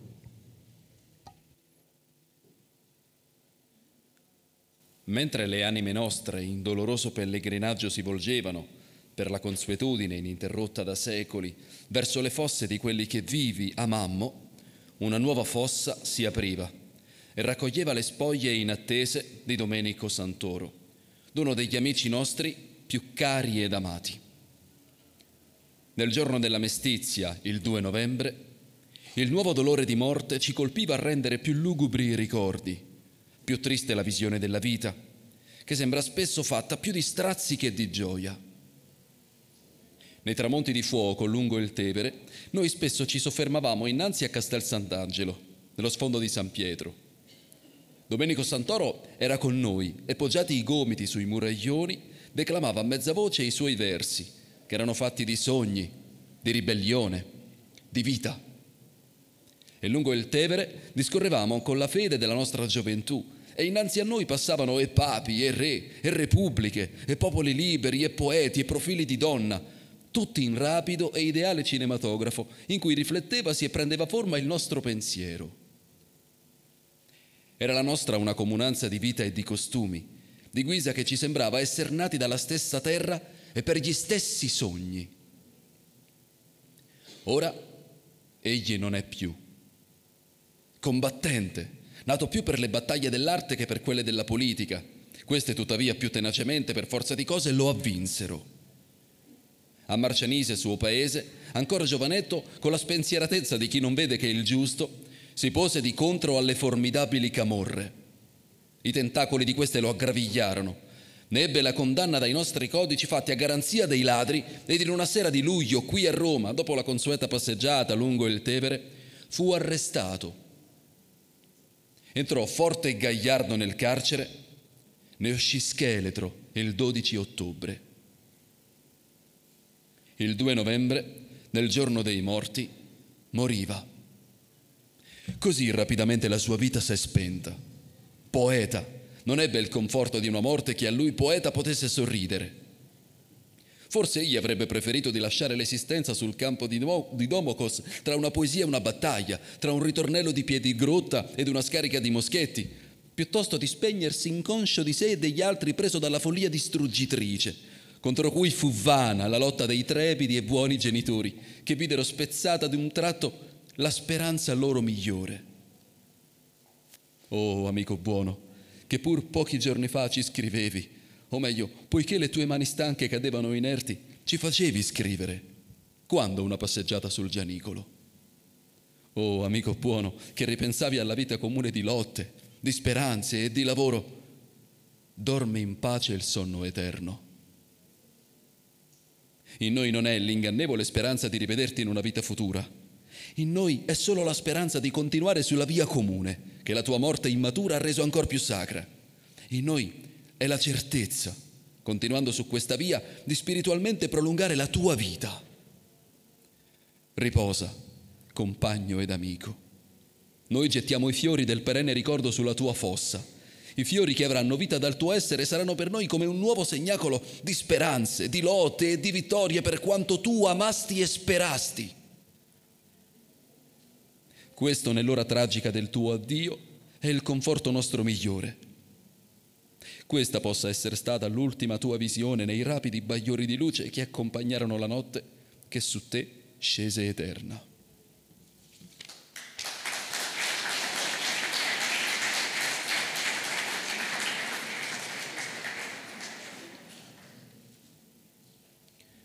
Aveva fatto le sue prime armi socialistiche e letterarie nel mio Socialismo Popolare di Venezia. Erano stati due o tre articoli brevi scritti con elegante semplicità, ma densi di logica e di persuasione. Così Domenico Santoro si era fatto conoscere. Passarono da allora dieci anni ed io lo vidi nell'ultimo maggio a Roma. Era dottore in lettere, ma sbarcava assai male il lunario. Voleva essere indipendente dalla famiglia. Dava qualche lezione, ma gli scolari erano pochi. Così soffriva talvolta la fame. Non diceva nulla. Quando ci vedeva mangiare, egli o si allontanava o beveva per mostrare che non aveva appetito. Però noi indovinavamo e qualche volta lo vincevamo con le nostre delicate insistenze. Cominciò a fare degli articoli per il quotidiano socialista e si assicurò la colazione. Poi Ferri lo assunse provvisoriamente al giornale ed ebbe sicuri la colazione, il pranzo e l'alloggio. Tuttavia non era lieto. Un mistero lo crucciava. Finalmente L'Avanti dichiarò che Santoro entrava stabilmente nella redazione. Egli, invece di sorridere, fece una smorfia. Il domani sera, mentre rincasava, fu afferrato da due questurini e tradotto a Regina Coeli. Perché? La storia è breve. A Marcianise, suo paese natio, Domenico Santoro, circa un anno fa, pubblicava La Luce, un giornaletto socialista, flagellatore delle camorre. Fu processato per diffamazione e condannato a ventidue mesi di carcere. Sarebbe bastata una semplice e non umiliante dichiarazione perché il preteso diffamato avesse fatto remissione della querela. Santoro si ostinò nel silenzio e la sentenza passò in giudicato. Così ne venne di conseguenza il suo arresto. Fu una meraviglia e un dolore per tutti. Perché non ci aveva avvertiti dell'imminente pericolo? Avremmo cercato di mandarlo all'estero, di sottrarlo alle lunghe angosce della prigionia. Intanto i repubblicani di Firenze lanciavano la sua candidatura, ma i socialisti fiorentini, per ragioni locali, non ne vollero sapere. Poteva essere un grande conforto morale per il povero nostro amico. Invece fu un'amarezza senza pari, aggiunte a tante altre. Era già ammalato e peggiorò. I suoi genitori chiesero per lui la grazia. Nessun consenso da parte sua. Soltanto la inerte acquiescenza di chi è per metà nel sepolcro. Uscì di carcere, disfatto, or fa un mese. E ieri, il giorno dei morti, è morto, a trent'anni. Povero Santoro. Era un'anima così nobile e buona. Aveva l'ingegno fervido e il cuore generoso, né era un pusillanime. Ah no, e l'aveva mostrato a Domokos, battendosi coraggiosamente sotto gli ordini di Amilcare Cipriani. Io non so se nella sua vita di militante egli abbia avuto mai qualche momento di debolezza. Non era un eroe, era un uomo. So solo che egli mai venne meno ai propri ideali, cui cantò come un vero poeta. Illustrò e diffuse come un apostolo, difese e sostenne come un combattente. Ora non è più. È sceso tra la massa degli innumeri che danno i succhi alla terra perché questa rinnovi il germoglio dei suoi fiori. Pure è triste questa separazione inattesa e violenta da lui sì buono e sì bravo. Né ci conforta in quest'ora di dolore nessun lieto sorriso di speranza.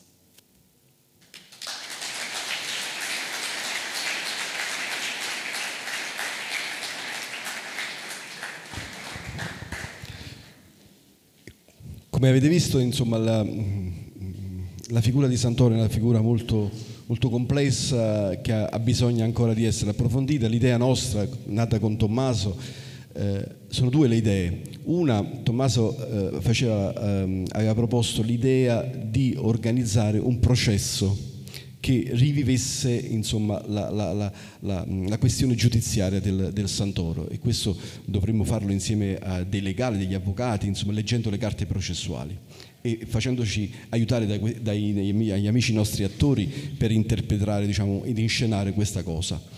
L'altra cosa eh, è che noi da qui eh, facciamo uscire eh, una nuova pubblicazione per, per, per Domenico Santoro, che prenda in considerazione le cose che abbiamo detto stasera e quelle eh, che stanno uscendo dai nuovi, da, da, questi, da questi archivi mh, che eh, sono ora disponibili a chi fa, a chi fa ricerca. Quindi una pubblicazione eh, che potremmo fare nei prossimi, nei prossimi mesi. Siamo, come dire, in dovere di farla, eh, sia per ricordare la figura di Santoro, sia per, eh, per approfondirla eh, in tutti i suoi aspetti. Eh, l'ultima, eh, adesso io do la parola a, a, a Cecilia, che inviterà i ragazzi a fare delle, delle domande. Allora, come promesso, c'è spazio per porre delle domande. Se c'è qualcuno di voi che eventualmente vuole avvicinarsi, o magari alzando la mano mi allungo io per, per permettergli di porre la domanda in maniera um, udibile a tutti.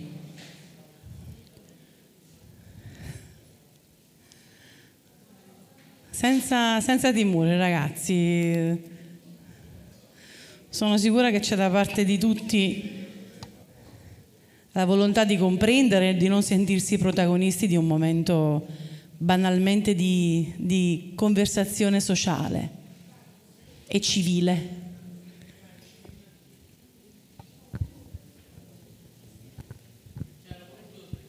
Buonasera.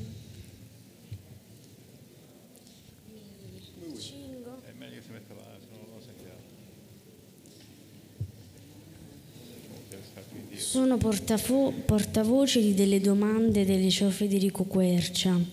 La prima è: come è possibile, ma ne abbiamo già parlato, che un uomo così giovane, dopo soli due mesi di detenzione, sia morto?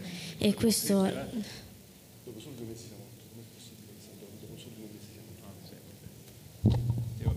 sia morto? Anche un'altra domanda? Sì, ci sono anche altre domande. Falle tutte. Bene. La seconda domanda è: Domenico Santoro può, può essere un esempio per noi ragazzi? Domenico Santoro potrebbe essere paragonato a un nostro compaesano. Um, c'è stato riferito che Domenico Santoro si è dedicato anche all'interpretazione di due canti del capolavoro dantesco, e um, è abbastanza curioso come fatto, perché si è sempre interessato più all'aspetto politico. Cosa ha spinto Domenico Santoro a interpretare i due canti? Parlare di Dante. Santoro parla anche di Dante, come sì, mai sì. Un politico senza...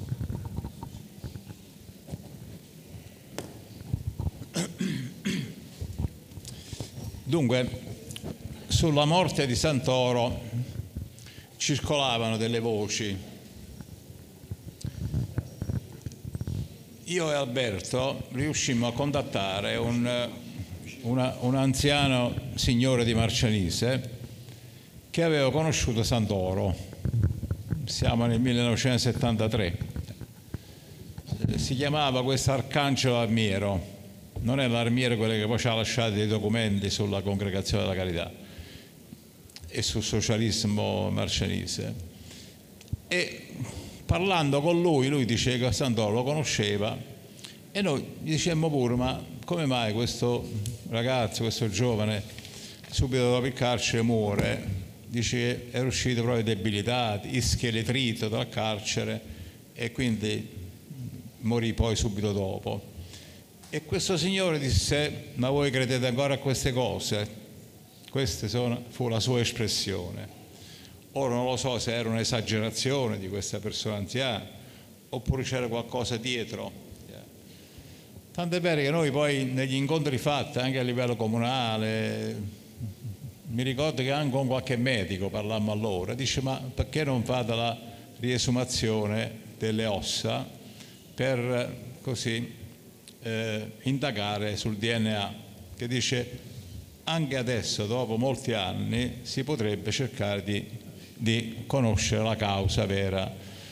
Noi non abbiamo documenti su questo, sulla morte di Santoro, tranne qualche, qualche passaggio in qualche parte, qualche scritto così che non è manco accreditato bene, però documenti su questo non ce ne stanno. Io non mi posso pronunziare per dire Santoro se è morto di morte naturale oppure ci sono stati altri fattori che hanno inciso sulla sua morte, chiaro.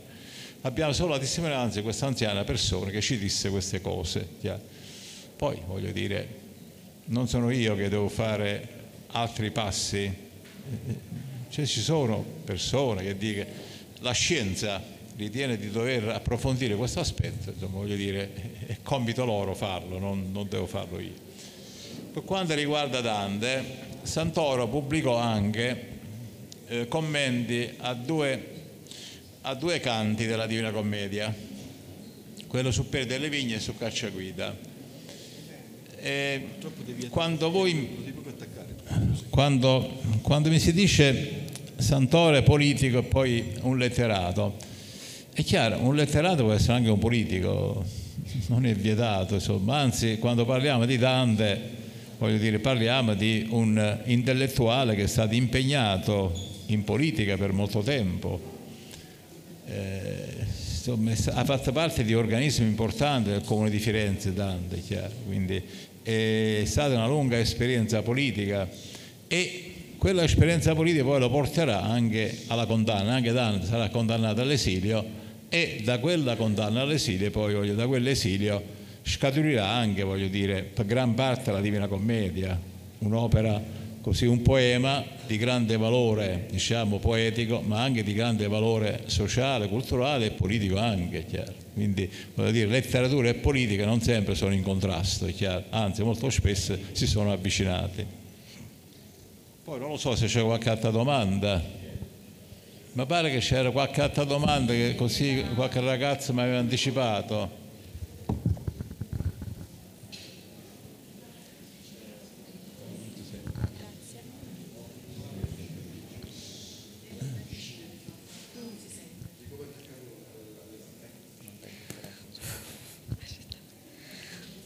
Dall'anno scorso noi ragazzi del quarto anno stiamo studiando i grandi autori che hanno caratterizzato la società italiana come Dante, Petrarca e Tasso, e la loro scrittura era caratterizzata, oltre del periodo storico, anche da altri autori con i quali si confrontavano anche per Domenico Santoro. Essendo uno scrittore, oltre che un giornalista, è stato così? Domanda, rispondo io. Santoro, come d'altra parte questi grandi poeti che hai citato, eh, si confrontava anche con eh, altri autori. È stato studioso della letteratura italiana, lui era un professore di lettere, aveva studiato alla Federico secondo e si era laureato in lettere classiche, eh, e quindi l'amore per Dante l'abbiamo già detto, ma anche per altri autori, Machiavelli, Leopardi, però soprattutto Santoro era amante della cultura classica. Questo si capisce dalla canzone poetica che Jengo gli dedica. Jengo fa una serie di riferimenti al classico, chiaro? Eh, ad Omero soprattutto, chiaro? Santoro, da quello che noi abbiamo ricavato da alcuni testi, così leggendoli in maniera approfondita, ma anche leggendo le testimonianze che abbiamo nel nostro libro, era amante molto della filosofia antica, Socrate, Platone, chiaro? Era amante del teatro anche classico, chiaro? Io ritengo che Santoro abbia un'interpretazione del classico diversa dalla solita che in genere è stata trasmessa a noi, chiaro? Adesso certamente con l'ermeneutica, il classicismo si sta studiando eh, nella sua vera dimensione, questo è chiaro, però noi abbiamo ereditato una visione un po' retorica, chiaro? Astratta, edulcorata a volte del classico, chiaro? Niente di tutto questo. Santoro ritiene che il classico sia lo strumento per svolgere un'analisi critica della società. Questo è il mondo classico. E Santoro l'ha vissuto così, così si è confrontato con i classici. E se Santoro ha fatto quelle battaglie, le ha ricavate dal mondo classico. Altrimenti noi non capiamo, voglio dire... Eh, I, i tragediografi, i commediografi, non capiamo, diciamo, gli storici, gli storiografi classici, Demostene, Lisia, erano tutti autori che combattevano battaglie anche, diciamo, nel loro tempo rispetto a situazioni che si presentavano e sono diventate grandi anche grazie a questo. Santoro coglie questo aspetto del mondo classico, cioè la cultura classica come critica del presente, come critica di una situazione presente. Chiaro? Lui eredita questo dal classico, ecco perché lui svolge un'analisi critica anche della situazione locale, chiaro? Eh, chiaramente poi con i risultati che abbiamo, abbiamo... Vabbè, io mi fermo, altrimenti poi perché ci saranno altre domande. Andiamo sul classico. Ci sono altre domande, altre curiosità?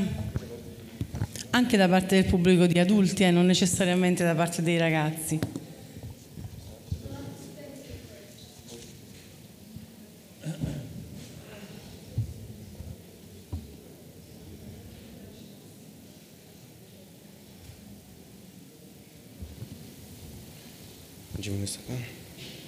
Allora, la domanda è la seguente. Sappiamo che Santoro ha frequentato per un periodo di tempo il Salone della Democrazia, che non era nient'altro che una sorta di caffè letterario. Ma Santoro, fondamentalmente, che ruolo ha avuto in questo luogo? Sì, io l'ho detto già nel mio intervento, che Santoro si formò eh, negli ambienti culturali napoletani.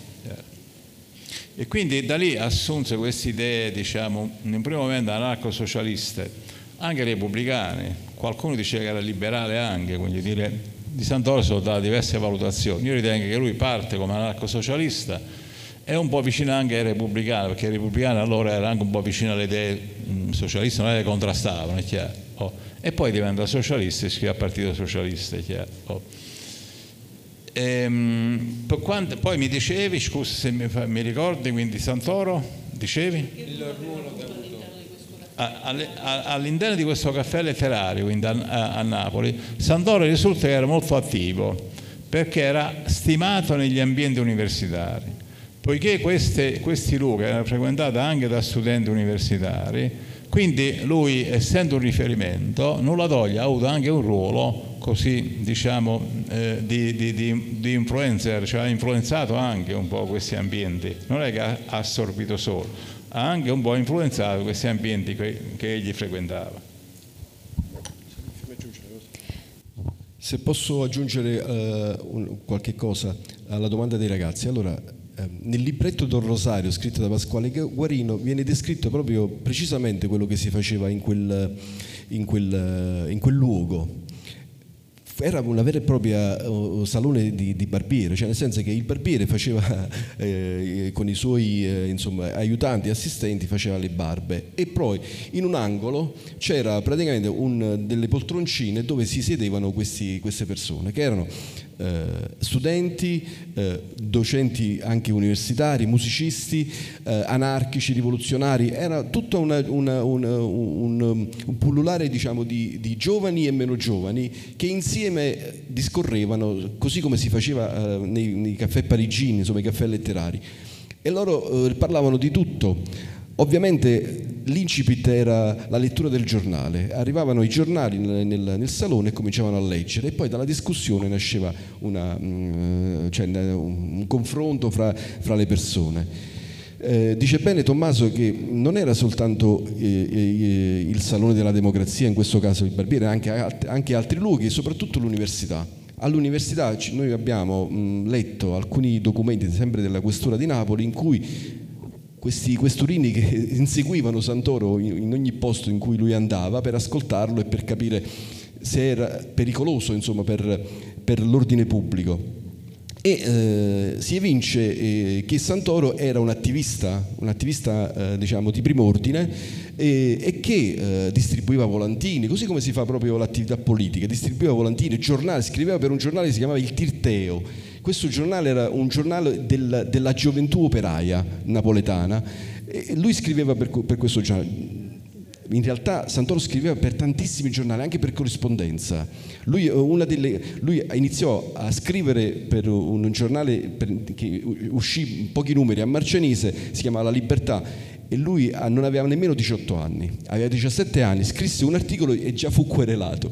Poi dopo eh, scrisse per corrispondenza per un giornale dell'Abruzzo, Lanciano, che si chiamava Frentania mi pare, e, questo, e anche lì prese una querela che poi fu rimessa perché ci fu una sorta di, di amnistia. Lui era un diretto, lui era uno che scriveva eh, e denunciava qualsiasi cosa, non gli andava, non gli andava bene. Diciamo, e questi ambienti culturali erano degli ambienti in cui lui si confrontava eh, e aveva anche degli stimoli fortissimi. Anche lui era una persona molto preparata e che stimolava gli altri, quindi diciamo un personaggio, una formazione eh, oltre che classe, come ha detto Tommaso, anche diciamo di attività politica attiva. Le sue passioni, quella della politica e quella della scrittura, le era ereditate dai genitori oppure sono nate da sé? Domanda, se le passioni e la sua, il suo amore per le lettere sono una cosa che parte dalla famiglia, quindi dai genitori, da un'influenza genitoriale, oppure è una cosa che viene dalla famiglia? Indubbiamente la famiglia ha avuto un ruolo nella formazione di Santoro, però non è stato decisivo, determinante, perché poi era una famiglia modesta, il papà era un impiegato comunale. Invece lui ha acquisito molto dalla scuola, dall'università e poi da questi contatti frequenti con la intellettualità napoletana. Da lì ha preso molto Santoro. L'università, la scuola, il liceo di Caserta l'ha fatto con molta passione, con molta dedizione, con molto impegno, è stato molto assiduo nello studio. Questo dice il professore Parisi. Quando parliamo di Parisi non parliamo di un professore così, parliamo di un professore famoso che ha una lapide lì a Caserta, a Piazza Margherita, c'è una lapide dedicata a questo professore. E poi una formazione diciamo un po' più specialistica l'ha pigliata all'università, ma molto gli è servito quello che ha acquisito da questi contatti con molti intellettuali napoletani e dagli studi che lui ha fatto. Santoro, vedete, noi abbiamo raccolto solo queste opere, però ha scritto anche altro, non siamo riusciti a reperirlo. Lui viene chiamato da molti poeta, è vero, perché lui scrisse una raccolta di poesie, La Veglia di Venere, che non siamo riusciti a trovarla, ed erano poesie molto apprezzate anche negli ambienti letterari del tempo. Quindi vedete, ha una formazione diciamo un po' molteplice, da diverse parti arriva, arriva a Santoro messaggi che poi egli elabora e quindi poi diventa la figura che noi abbiamo cercato di tratteggiare in questo convegno di oggi. Allora, sperando che questo sia uno dei primi momenti di, eh, di maggiore conoscenza dei personaggi che hanno arricchito il nostro patrimonio civile e cittadino, io voglio ringraziare innanzitutto il parroco Don Gianni Vella per l'ospitalità, tutti i volontari della parrocchia di San Giuliano Martire in San Giovanni Paolo secondo, che tra l'altro oggi cade la festività, e il dottor Giuseppe Allosso. Il professore Tommaso Zarrillo, il professore Giovanni Cerchia, i nostri Raffaele Patti e Gabriele Russo per le letture, Lorenzo De Gennaro per la disponibilità e la registrazione audio dell'evento che diventerà un podcast, gli attivisti di Marcianise Terra di Idee rappresentati dal coordinatore Francesco Cangiano e le associazioni che hanno collaborato all'organizzazione di questo evento, e cioè Club Etnie, Maieutica, Teatro Distinto, Teatro dell'Ovo, Proloco Marcianisi, l'Associazione Nazionale Polizia di Stato, sezione di Marcianise, i presidi, i docenti e gli studenti del Liceo Quercia, dell'Istituto Ferraris Buccini e dell'Istituto Lener. Grazie, grazie, grazie. E, e io ringrazio Cecilia Scatola.